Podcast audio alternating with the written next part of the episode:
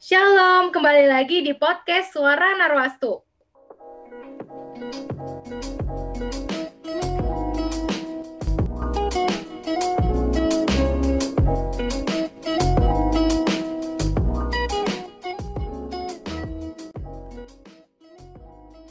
Widih, udah episode pertama aja nih, Ngin. Iya, iya. Perasaan kemarin baru prolog dah. Kan emang iya, Ngin. iya, iya, iya, iya. Udahlah. Jadi kita nggak usah basa-basi lagi kali ya. Sebelumnya gue, Hizkia, dan... Gue Stefani, dan kami berdua adalah MC di podcast kali ini. Oke, nah jadi tadi kan kita udah kenal-kenalan tuh sebelumnya. Dan sekarang, berarti kita sekarang mau MPLS gak sih? Ngada-ngada aja lu, Ngin. MPLS mah udah lewat. Sekarang waktunya buat kita ngobrol bareng tentang hal yang baru buat kita para pelajar. Lu tahu nggak? Tahu lah gue pasti yang tentang pandemi sama PJJ kan. Iya, lu bener banget Ngin. Nah, di sini ada narsum yang bakalan kita interogasi nih. Asik. Siapa tuh tamunya? Yuk Besti, kenalan dulu yuk.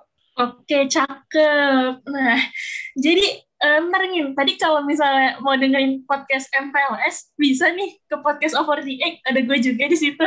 Nah, ngomong-ngomong nama gue Sabrina, uh, gue dari kelas 12 IPS 1, salam kenal semuanya. Hai Sa. Halo, Sabrina. Hai guys. Nah, oke. Jadi gue pengen tanya nih, gimana sih kabarnya Sabrina selama ini? Wah, puji Tuhan nih Ki, gue bener-bener wah, luar biasa. Terlebih di kelas 12 itu lebih luar biasa lagi. Sekolah nilai sama relasi lu gimana nih? Aman gak nih? Aman sih harusnya ya. Kita tanya Bu Sulis nanti ya, kalau nilai aman nggak? nggak aman kok, aman puji Tuhan. Oke, mantap. Ngomongin sekolah, gue mau jujur-jujuran dah. Selama pandemi ini ya, gue sebagai pelajar tuh, kesusahan banget buat nyesuaiin diri. Bener gak sih? Kalian gimana? Nah, iya bener. Jadi di masa pandemi ini tuh pasti ya ada beberapa hal yang harus kita sesuaikan kan dan karena masa-masa ini tuh banyak banget aspek-aspek yang berubah. Nah, perubahan apa aja sih Sap yang terjadi nih selama pandemi ini dalam diri lu gitu? Hmm, oke. Okay. Jadi kalau perubahan sih mungkin uh, perubahan yang gue alami tuh terbilang banyak yang cukup positif ya. Karena uh, selama apa ya selama pandemi ini selama PJJ gue tuh bisa terbilang lebih produktif sih kayak gue ikut banyak kegiatan entah webinar lah entah dalam organisasi di dalam maupun di luar sekolah gue tuh lebih produktif dan bisa terbilang lebih disiplin juga untuk belajar tuh gue lebih jujur lebih rajin sih daripada sebelum pandemi uh, perubahan yang cukup baik sih menurut gue tuh guys kalau lu gimana nih Tep? Lu merasakan hal yang sama nggak nih? Kalau gue sendiri ya, jujur aja, ada dua sisi sih. Ada positif sama negatifnya. Jadi positifnya itu mirip-mirip kayak lu juga, Sap. Jadi sebenarnya itu gue tuh ketemu bakat-bakat baru yang selama ini terpendam di diri gue. Ternyata ada gitu di sini. Nah terus gue tuh kan ada banyak banget kegiatan ya. Dan di situ gue juga lebih produktif aja sih gitu. Jadi gue nggak ngebom-bom waktu gue. Tapi kalau misalnya negatifnya itu, kadang tuh waktu gue buat keluarga gue tuh suka kurang sih walaupun gue itu di rumah itu gue sedihnya di situ sih kalau lu ngin gimana ngin? Kalau gue ya sama sih kayak kalian juga. Banyak banget yang perubahan gue rasa dalam diri gue kan kayak baik perubahan yang positif maupun yang negatifnya. Mungkin tapi lebih banyak ke yang perubahan positifnya sih. Oke gue juga ngerasa sih gimana ya pasti ada sesuatu hal yang berubah karena ini kayak sesuatu hal yang baru banget buat kita. Nah, gue pengen nanya nih, Sab, selama pandemi ini kan challenging banget ya secara mentally dan physically. Pernah gak sih lu komplain sama Tuhan kayak, Tuhan kenapa sih kayak gini? Kenapa sih harus ada pandemi? Lu pernah gak sih kayak gitu? Wah, jujur pernah banget, Tep. Apalagi kita gak sih sebagai anak SMA kelas 12, lu ngerasa gak sih kayak banyak waktu yang terbuang gitu di masa-masa SMA kita? Lu setuju gak nih, Tep? Ngin? gue setuju banget sih setuju setuju nah makanya gue tuh kayak kadang tuh merasa kayak aduh momen SMA gue tuh gue lewatin di pandemi di rumah doang nggak bareng temen-temen gue terus kayak kalau ngeluh sama Tuhan sih pasti beberapa kali pernah lah ya apalagi kalau misalnya lagi hektik gitu kayak lagi terdesak dengan keadaan tuh pasti pernah nggak sih? Cuman ya balik lagi gue pasti akan mengingatkan diri gue sendiri juga sih kayak uh, pasti tuh ini semua tuh ada alasannya gitu. Terlebih dengan perubahan-perubahan yang udah gue alamin tuh nggak mungkin buruknya doang sih yang gue dapetin. Oke, okay, I feel you, Sap. Nah, iya benar tuh, benar-benar banget. Terus juga ditambah lagi kan kita dalam keadaan kayak gini tuh kita juga harus belajar lebih ekstra nggak sih dari PJJ gini kan dan rasa capeknya tuh bener-bener kayak lebih gitu loh dari saat kita offline dan ketika kita udah belajar capek-capek kan ternyata hasilnya tuh nggak sesuai banget sama harapan kita. Nah iya bener banget, gue sering nih kayak begini, gue udah belajar ya, gue udah belajar begadang, gue udah belajar lama banget, tapi ternyata hasilnya juga remet. Nah iya benar tuh. Kalau lu sendiri gimana Sab? Pernah nggak sih kayak saking bingungnya nih, kenapa lu udah belajar kerja keras, tapi tetap gak sesuai gitu sama yang lu mau? Akhirnya kayak lu nanya sama Tuhan Tuhan kenapa sih harus kayak begini? Emang uh, eh, gue salah apa Tuhan? Kayak gitu.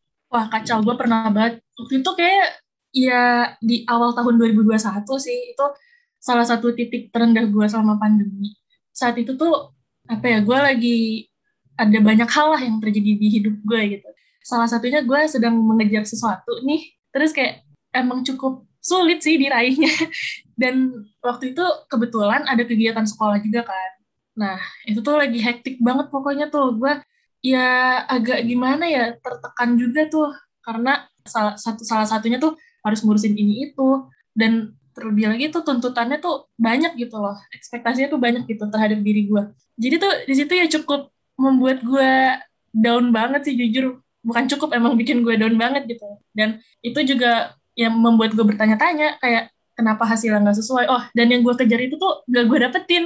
Gila itu kacau banget gue ah gue sedih banget sih itu jujur. Tapi ya gue emang waktu itu sempat sedikit menyalahkan Tuhan tapi itu menjadi hal yang gue refleksikan balik ke diri gue sih. Kayak gue akhirnya introspeksi diri aja.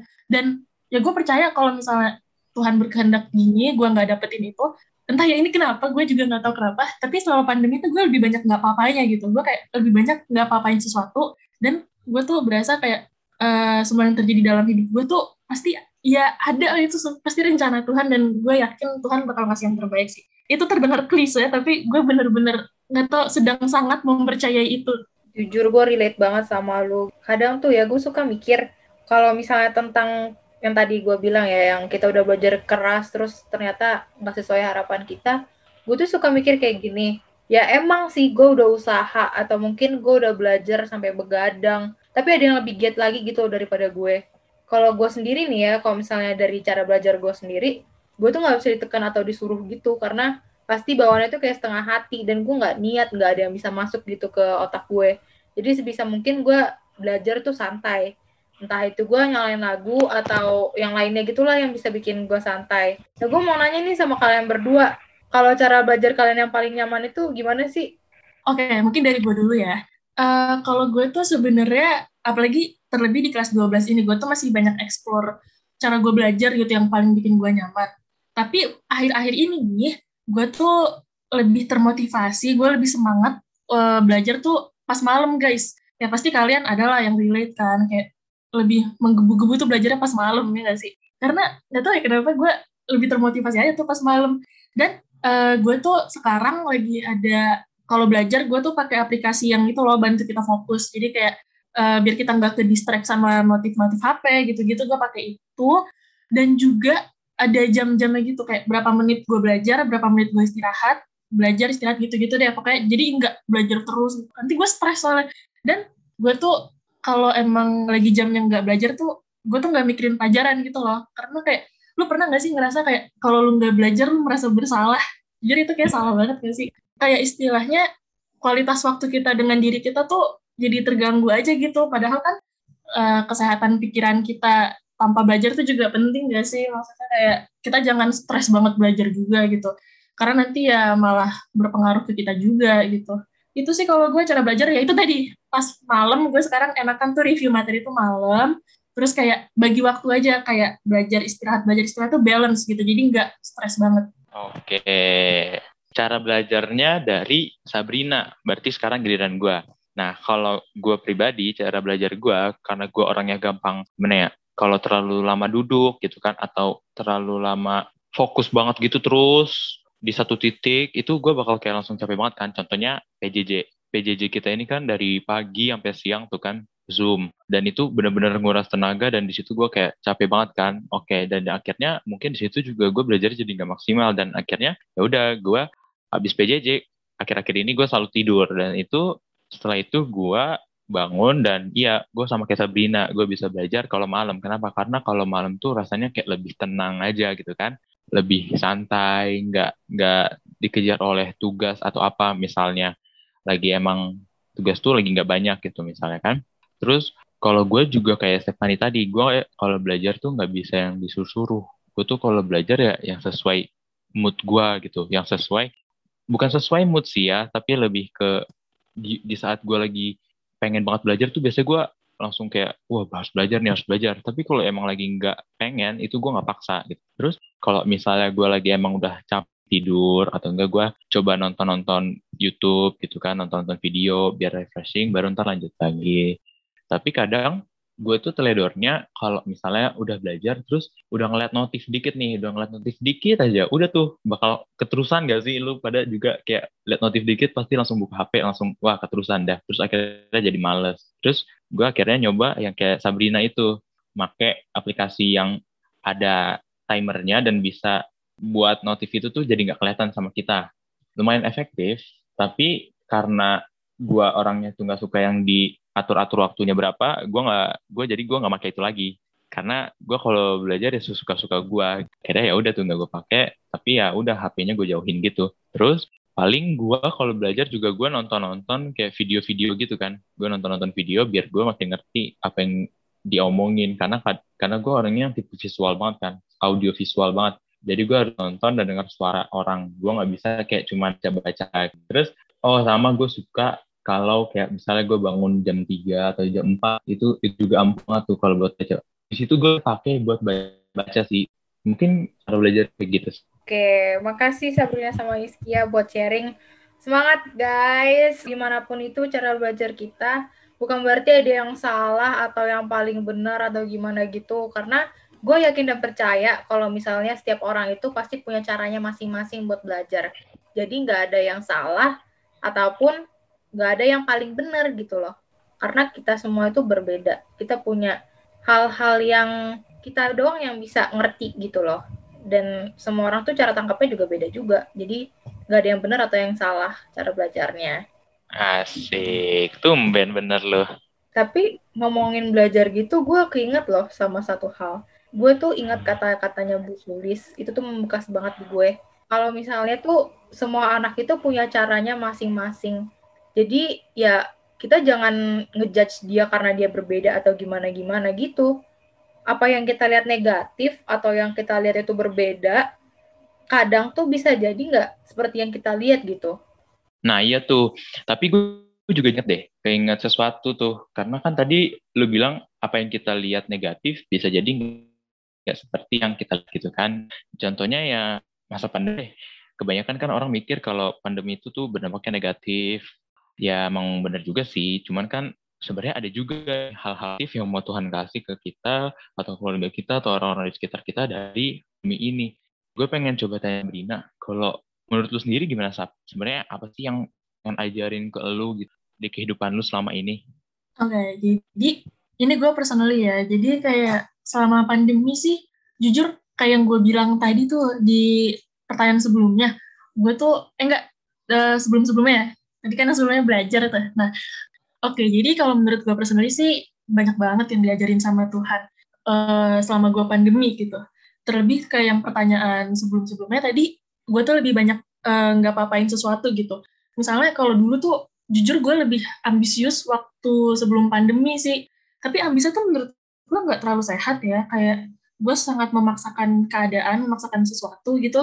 Dan ya hasilnya tuh kadang jadinya kurang gitu loh malah. Nah jadi selama pandemi ini tuh gue lebih banyak diajarin bersyukur dan lebih banyak diajarin untuk ya itu nggak apa-apa gitu kayak menerima keadaan gitu. Lebih apa sih istilahnya lebih legowo gak sih? Kalau bahasa Jawanya gitu. Di situ sih. Dan juga uh, eh, gue lebih apa ya karena mungkin banyak kekecewaan juga yang datang. Karena ya pandemi lah ya. Nggak mungkin nggak nggak mungkin nggak kecewa gitu orang-orang. Nah gue tuh diajarin apa ya? Lebih banyak memikirkan sesuatu secara matang-matang gitu. Kayak kalau gue mau ngambil ini gue lebih banyak gitu mikirin konsekuensinya apa. Terus kayak istilahnya tuh kayak gue lebih berpandangan jauh sih sekarang gitu deh pokoknya. Yang gue rasain ya selama ini. Terkait perubahan juga itu. Jadi ya, intinya gue uh, gue pikir sih Tuhan mau ngajarin gue untuk lebih sadar aja gitu. Ya sih gue juga setuju sih sama lo dari apa yang gue dengar ya dari yang sharingan lo tadi itu tentang kehidupan lo gue ngerasa pada akhirnya ya semuanya tuh pasti bakalan indah gitu pada waktunya nah ini kilas ya. Ini gue kadang-kadang tuh suka iseng gitu. Gue tuh sering banget ngeliatin snap WhatsApp-nya Bu Sulis. Waduh. Kan banyak banget tuh ya snap WA-nya Bu Sulis. Ada satu yang gue renungin. Katanya kayak begini. Kadang di kehidupan itu sekali mendayung itu nggak sampai dua pulau terlampaui. Bahkan sekali kita ngedayung bisa jadi nggak ada pulau yang kita lampauin gitu. Terus gue mikir, bener juga sih kita tuh harus kencengin usaha dan doa. Kalau misalnya hasilnya tuh nggak sesuai sama yang kita mau, apa pun itu hasilnya ya kita harus bersyukur gitu. Apa pun keadaannya kita harus bersyukur. Di pandemi ini kita juga bersyukur gitu loh. Kita masih bisa hidup. Masih bisa hidup aja tuh menurut gue udah suatu hal yang nggak bisa gue ngertiin lagi deh dari sekian banyak orang yang udah meninggal gitu. Tuhan masih ngasih gue nafas kehidupan gitu loh. Gue setuju banget. Hidup tuh sekarang kayak bener-bener kita syukurin banget gak sih? lebih banyak kabar kita kehilangan orang yang disayang itu tuh mengecewakan memang. Benar-benar. Ternyata ya Step, lu diem-diem suka baca Step WA-nya Bu Sulis ya ternyata. Iya benar. Oke, jadi nih ternyata udah mau selesai nih podcastnya. Gue pengen bilang makasih nih buat narasumber kita pada malam hari ini. Yaitu Sabrina udah mau jadi narasumber kita dan mau sharing-sharing mengenai pengalaman-pengalaman hidupnya atau pergumulan-pergumulan hidupnya dan Semoga sharing kita pada malam hari ini bisa menjadi berkat buat teman-teman yang mendengarkan juga. Amin. Semoga bermanfaat ya guys. Maaf gue kalau ngalor ngidul. makasih udah ngundang gue. ya, bener banget. Gue pengen ngucapin makasih ya Sap. Gue pengen ngucapin makasih juga sama Eskia dan teman-teman yang udah dengerin podcast ini. Nah, sampai ketemu di podcast selanjutnya. God bless you.